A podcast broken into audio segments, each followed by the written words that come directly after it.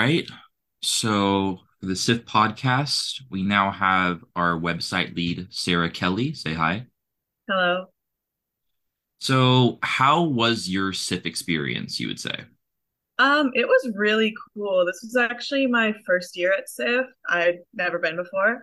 Um, and I don't know, I really liked it. It was really interesting to be able to go see like different types of films than I normally see. I feel like I usually see a lot of like blockbusters or like traditionally released films. Um, it was also really cool like having the press access because we got like screener links sent to us, which was so nice because SIFF was like during week eight of classes, which was crazy.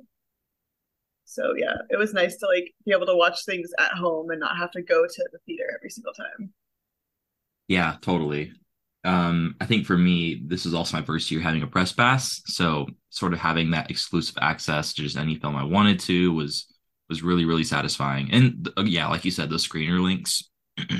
if like you're busy or something and you couldn't make a time, just having those links were like invaluable to getting stuff done. So, um, okay, well with that, I I agree. I had a pretty good SIFF experience. What would you say were your like two favorite films from SIFF? Like at least just two.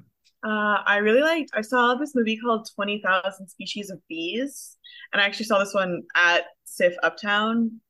And then I also saw Theater Camp at SIFF Uptown, which was also very good. So the two I saw in person were my favorites. So Very cool. Wait, so what is 20,000 species of, of bees about? It's a like I think it's from it's from Mexico, and it's about a young girl who is transgender, and she's like I think she's like eight, and she kind of like goes to the countryside with her mom, and she's visiting like her grandma and all her aunts, and no one really understands that she is transgender and that she wants to be a girl. They just kind of think, oh, she's just confused. Um, you know, she's eight. What does she know? But she's like very confident in her own femininity, femininity. And um, one of her like aunts is a beekeeper, and so she kind of spends the summer like helping her aunt with the bees. And her her like one aunt is like the only one who like really gets it. She's like, this is like you need to call her Lucia. You need to. She's not confused. This is who she is. And what I really liked about it is um, Lucia, which is like the name she chooses in the during the course of the film. Um, she has a lot of like cousins her same age, and they are like so quick. They're like, okay, yeah, you want to be Lucia? That's fine, whatever. Let's go play. And I really thought it highlighted the idea that like hatred and like bigotry is like a taught ideals because it was the kids were like whatever let's go play in the water let's go play with the bees and not the adults were the ones like arguing and fighting about it That's that's really cool. I'll I'll have to check that out. I think I got that that link as well. So I'm gonna add that to my SIFF list. So yeah it was it was really good and it was really cool i saw it like the last night of SIFF, like in person oh, and like the oh, theater so was cool. packed and i was like oh this is cool Um, wow, okay. That's I, I like that story. I also like what you said, just like, yeah, the kids caught on to it really quick because kids kind of like know themselves better than anyone else. yeah So, um, but theater camp, I actually remember I saw a trailer for it and it looked really funny. What what what was it about? I think I have a loose yeah idea. it's a mockumentary about um this like summer acting camp and so like they have this founder and her name is joan and she's been running this camp for like so long and like right at the beginning of the movie she falls into a coma and so now her son who's like a crypto finance bro has to run has to run this like acting camp for kids and it was but what's funny too i think it's get, it's getting like a wide release by like I don't know if it's like Disney or like Searchlight or something, but it's getting hmm like a theatrical release. And so when I was in SIFF, they were like, yeah, like no one take your phone out. Like there are guys in suits in the lobby. Like this is serious. Oh shit. like, Okay. yeah. And I was like, I'm so scared right now. Please don't sue me. I just want to see the theater camp movie. But yeah. It's got some big actors in it too. I know that. Ben Platt was there, Right? um, Okay. playing an age appropriate role for once. So very exciting to see No no that. no college kids, no high school students. No, he was Okay. he was a whole adult. Hmm. wow, that's very shocking. Like, Okay. oh, yeah, there was some. It was a good movie. It was funny. Um, I don't know. I really liked it. And also, like, I am unapologetically a theater kid. Oh yeah, Um, me too. yeah. So it was like if you were ever involved in theater, especially like theater when you're younger, it was so funny because I'm like, yeah, I knew kids just like that who were like, I'm gonna be on Broadway, and then also like all the mishaps that happen, like trying to put the play together. I was like, yep. Was it like the type of humor that you look back on and it's like it's comedic, or is it like cringe? It's just like, oh, oh gosh.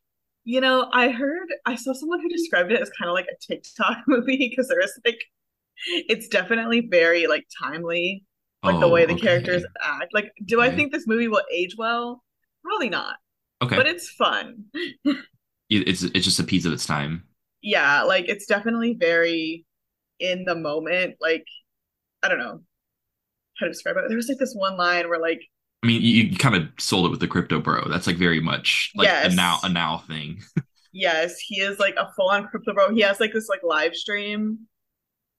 Um, Oh god. also what's cool though, it does have like original music Oh, written by oh Ben okay. Platt. Yeah.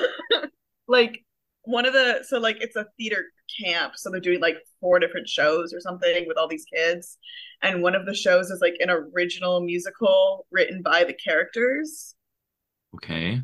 So there's like original music and it's like not I think it's it's meant to be like bad. It's meant to be funny. Oh, oh, okay, okay. Yeah, it's not like I don't think we'll be seeing this on actual Broadway, but it was funny.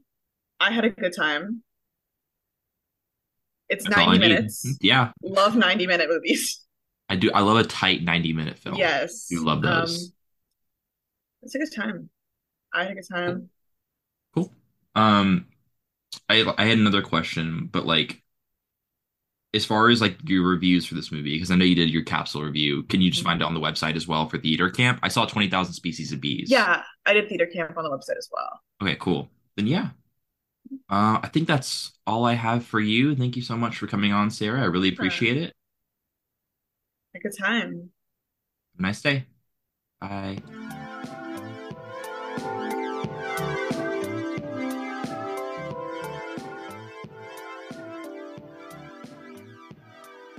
All right.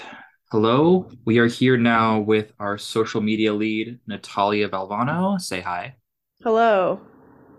And I just wanted to ask you a couple quick questions on SIFF, starting with how was your overall experience with SIFF this year? Um, I had a good introductory experience to SIFF. This was my first year doing SIFF.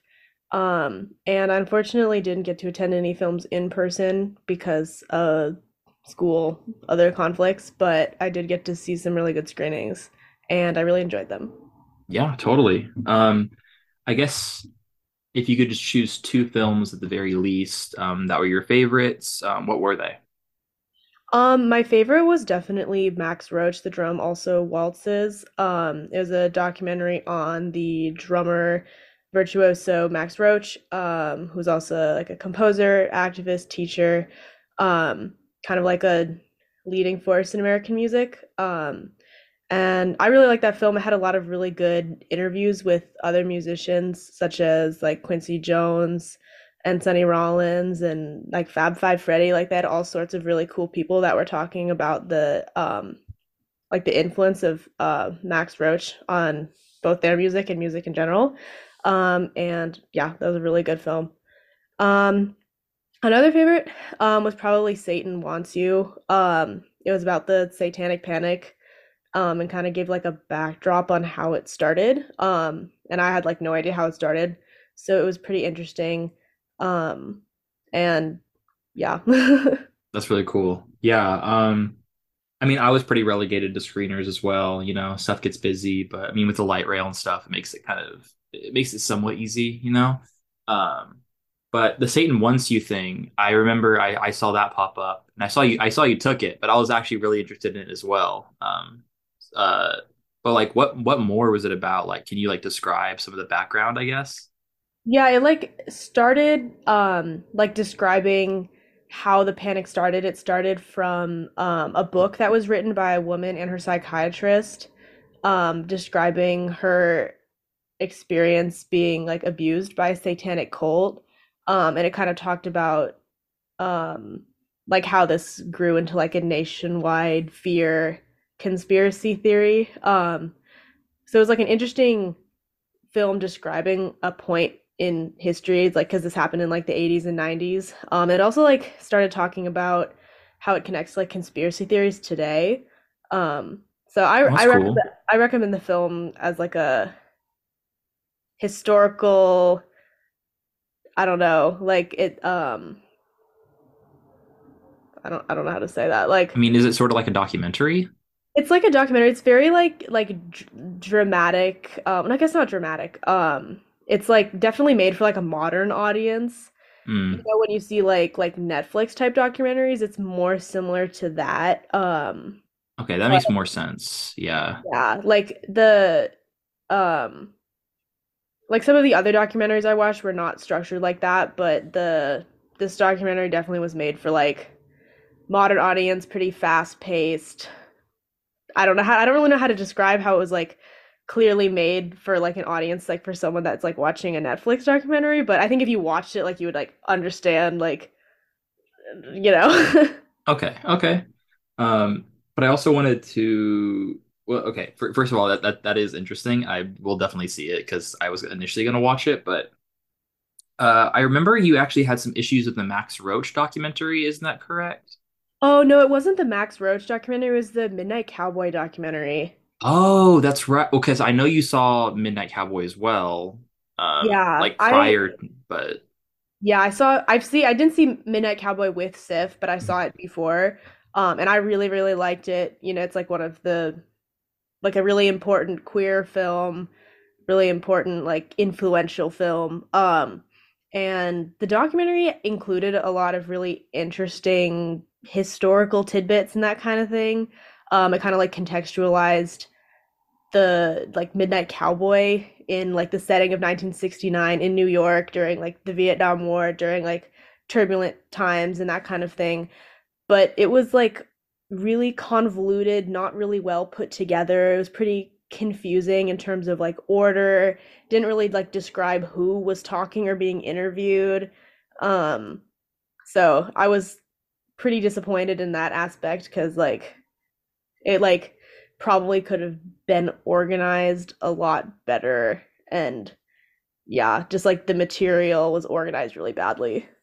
okay, okay. I mean, I I remember. My apologies for getting the Max Roach documentary incorrect. I knew there was a specific documentary that um you had some some uh, issues with, which is understandable, and um, but that's that's unfortunate. It was the Midnight Cowboy one. Um, Yeah, I was disappointed because I really liked that movie and I mhm. was like, oh man.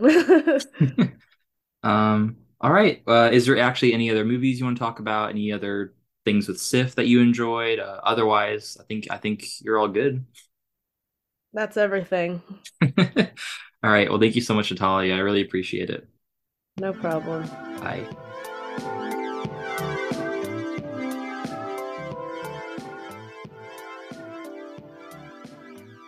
All right. Today I'm actually here with PJ Knapke, our club president. Say hi, Hello, PJ. I'm here. And I just want to ask you the same questions I've been asking all the other people. Um, at the very least, what were your two favorite films from SIFF? Okay, well, I'll start with my favorite one, um, which was Felix van Groeningen's The uh, The Eight Mountains. It's an Italian film. Uh, you might have heard of Felix van Groeningen.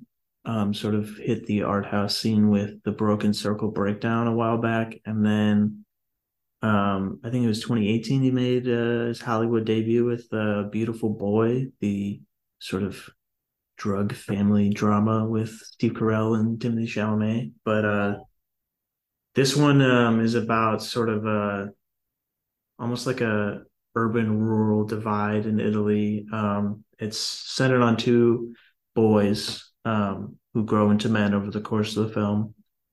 One from the big city in Turin, one from the small mountain town in the Alps, and basically it's just it captures sort of almost their whole lives um, and sort of their unique evolving relationship both um, with each other and sort of there's huge gaps in that relationships and there's moments of intense intimacy not like a it's not a romantic relationship but you know what i mean. Um, and then sort of both of their relationships with um, uh, pietro who's the one from turin's father who's sort of um, they you know pietro sort of has a falling out with, and then sort of Bruno, who's the one from the mountains, like ends up sort of acting as his surrogate son, and then sort of the film goes beyond that after like, and then we see how Pietro thinks back on that relationship,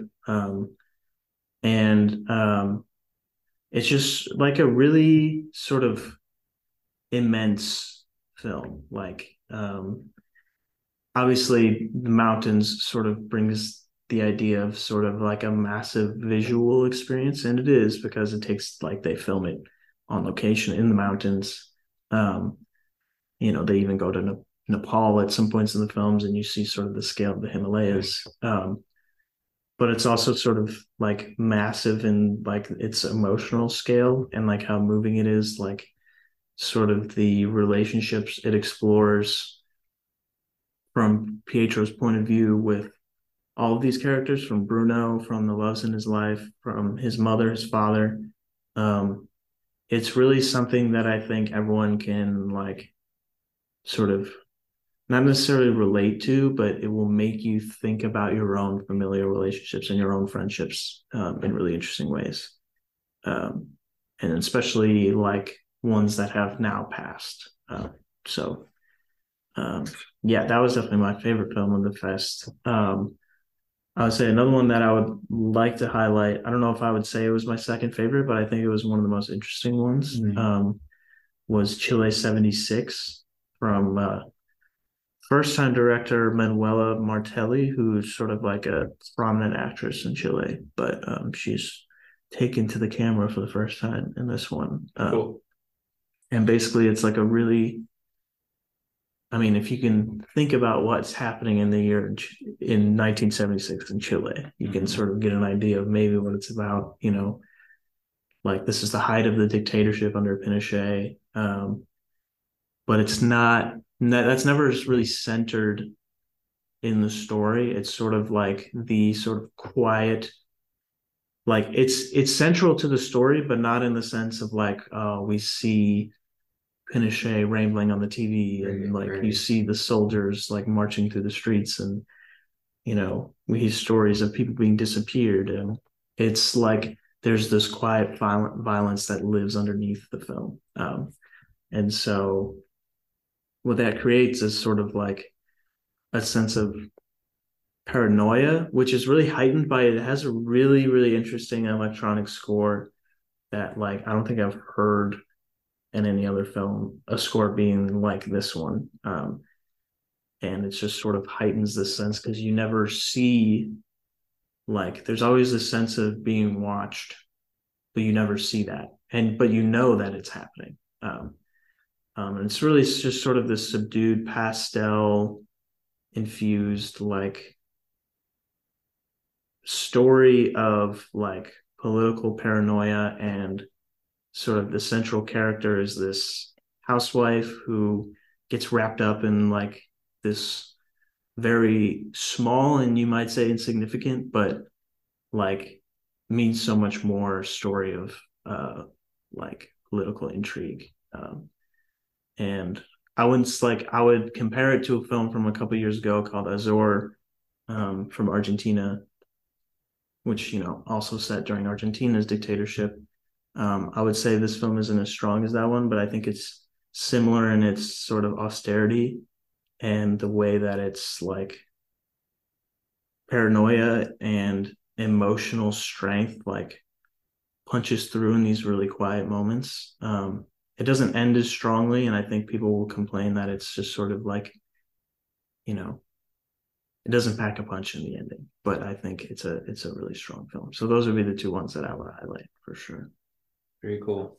Um, I think SIFF was pretty strong this year overall. It had some pretty good contenders. Yeah, I would agree.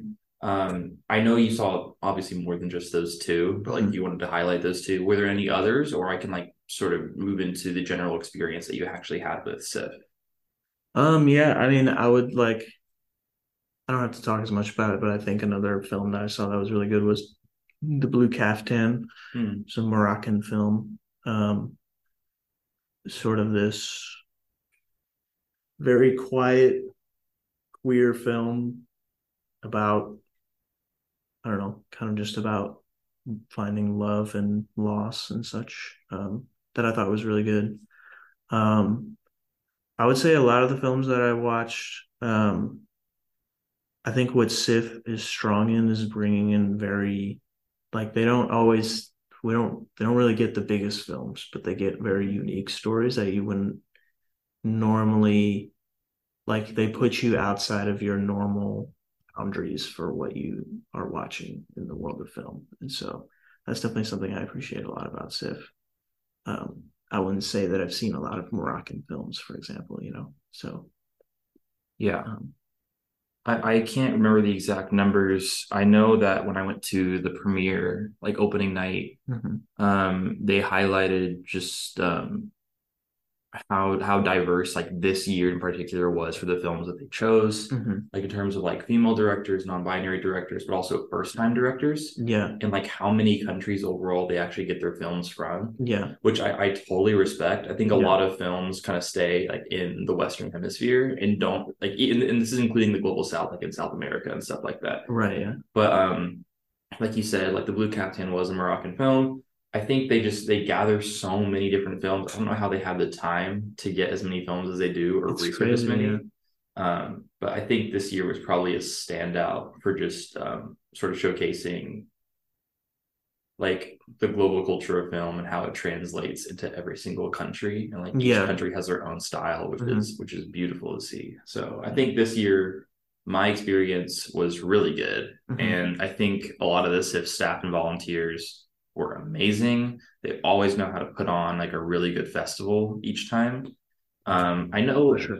was last year your first in-person festival or did you do like the virtual one in 2021 at all I did the virtual one um before that, but Mhm. yeah, last year was the first time I got to go in person. Mhm. um, which was great, of course. Um, that yeah, the volunteers definitely do a great job, and I think, um, I think the audiences that who go to SIFF, specifically the festival, not just the theaters, Mhm. um, they're very like, they're really good in that, like as we were talking about, like what SIFF is is just sort of like this conglomeration of like the global world in film in a year, which Yeah. is really unique. I feel like.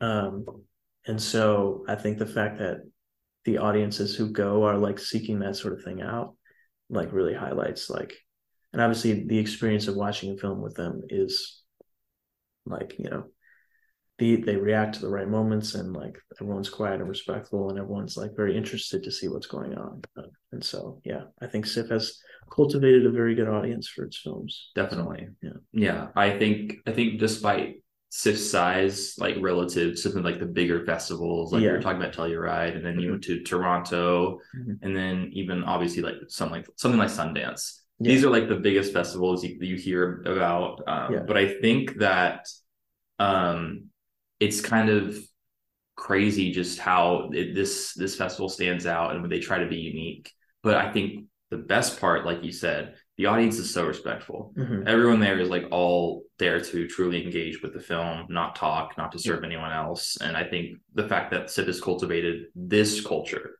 specifically is is why i keep coming back Yeah. so would you say your experience this year compared to last year was just better the same or like how was it Um, I think, I mean, I would say it was pretty similar. I mean, I think it was different in that this year, I guess last year I was also pressed, but this year I watched some of the films on press screeners, so it was a little different in that way, yeah and then I watched some of them at home. Um, but I mean, as far as my experience with the audience, um, that's something that carried over from year to year. Um, um, I think SIFF is like, you know, as you said, it's not like the biggest festival, but Mhm. like, um, they know their audience and they've cultivated their audience, but they like continue to challenge the audience with like, you know, the types of films they bring. And so I think that's a great thing about it. Yeah. Well, thank you so much, PJ, for coming on. I do appreciate it. Um, it's it's hard getting so many people together, but this is I think this is a really good talk. Um, and for anyone who's listening, if you want to see a lot of PJ's actual reviews, we have our capsule reviews on our film club website for all of our SIFF reviews, all the films that we saw as a club. Uh, please make sure to check, check those out. Mm-hmm. Um, and yeah, thank you so much, PJ, and have a good rest of your day. Awesome. Great talking to you. Bye.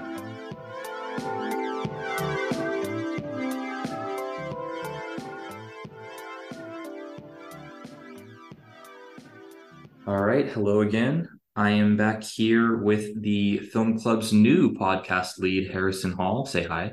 Hello, everybody. And I'm going to ask you the same questions I've been asking everyone else. Uh, what were your two, at least two, favorite films from SIFF? Right. Okay. So this is kind of cheating because they just so happened to play like two of my favorite movies anyway. So the first one that I saw was uh, Seven Samurai by Akira Kurosawa.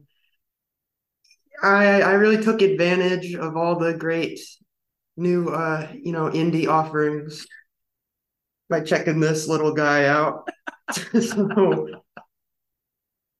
I'm yeah okay. This one speaks for itself. Mhm. I think everybody kind of knows it, but you know, it's a samurai movie about a peasant village under attack by bandits, and they enlist the help of seven samurai to save the day. That's the movie. Uh, There you go. Toshiro Mifune. yeah, The yeah, goat. Toshiro Mifune. He's awesome. Uh, so it was a totally different experience for me watching this in the theater compared to watching it on my laptop at the beginning of the year. it was the first movie I watched this year.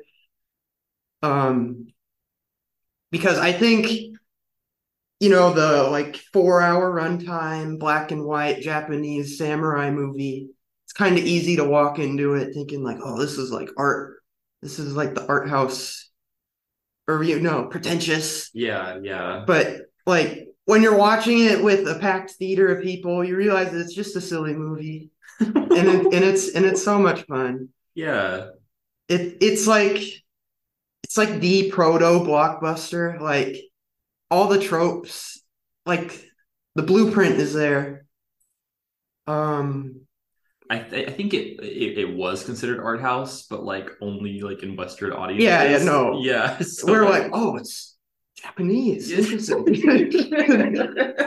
If you- Meanwhile, you're right. It was like literally like one of the biggest films. Yeah, no, it was the most expensive movie ever in Japan at the time, and we're like, "Whoa, But yeah. this art house movie." It's really just a, it's just like Top Gun but Japanese. Yeah. No, that was an interesting year in Japan. They had like the three most expensive movies they ever made, like all back to back to Oh, back. really? Seven Samurai, Godzilla, and I think it's, it's another Toshiro Mifune one. Okay. I don't know, but High and low, maybe. no, it was it was another samurai one. Okay.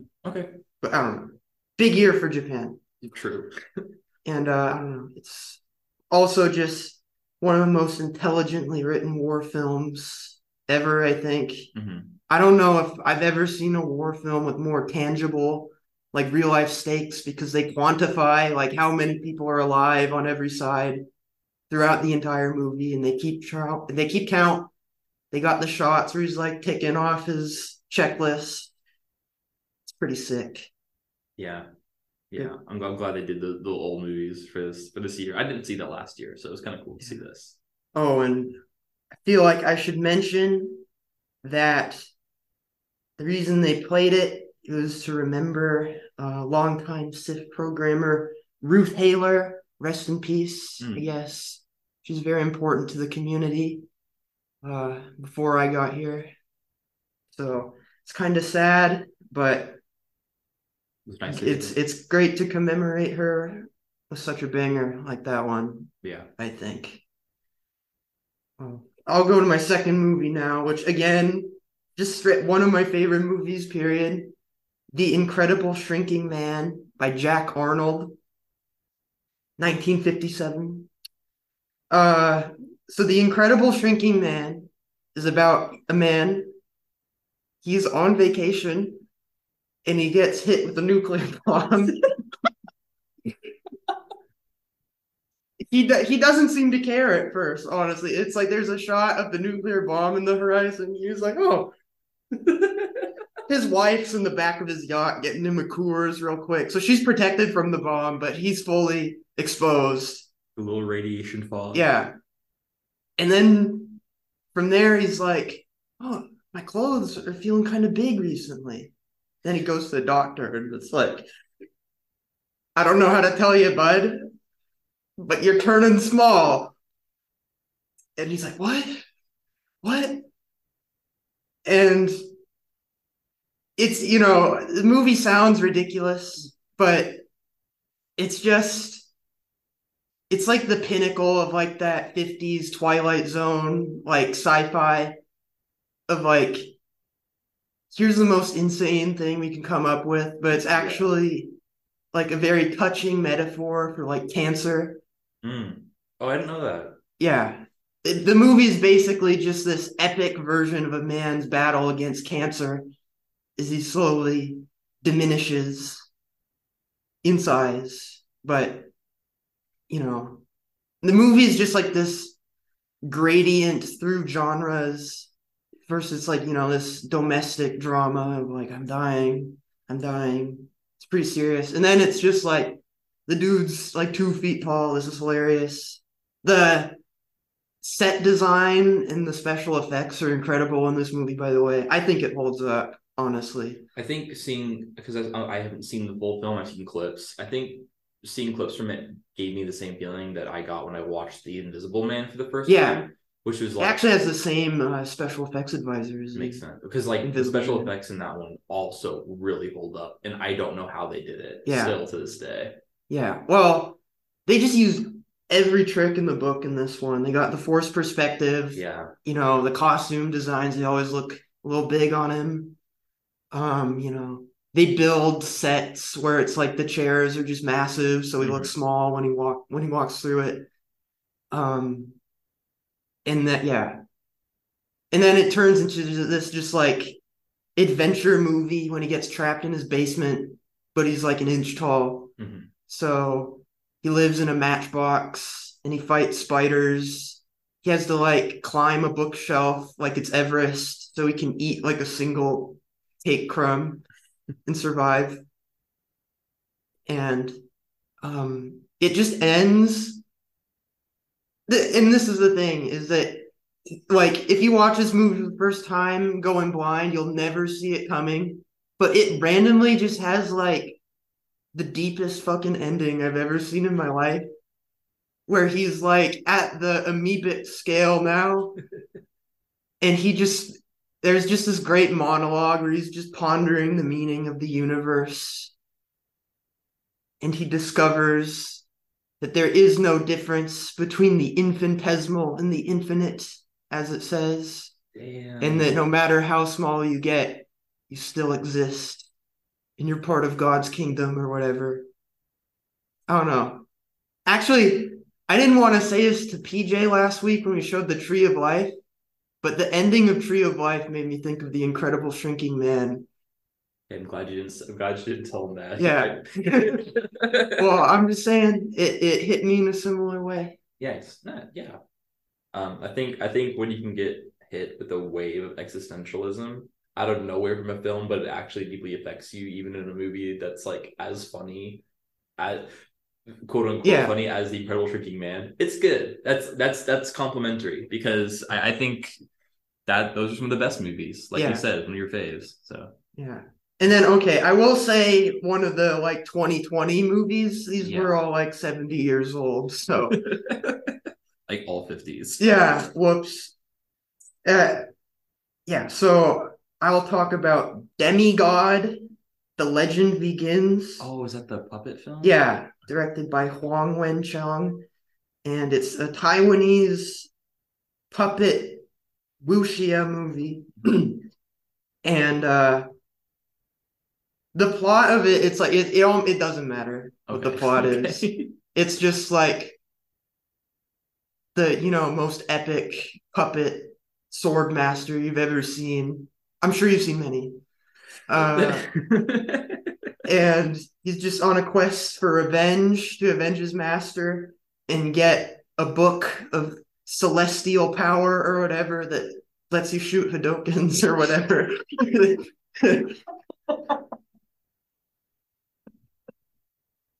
but yeah, uh, this one was pretty fun.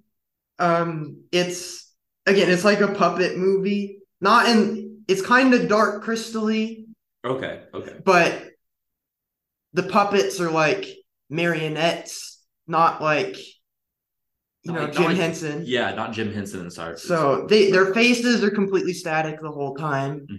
and you know they don't move, and uh, it's really interesting. It um it kind of the company Pili International that makes it.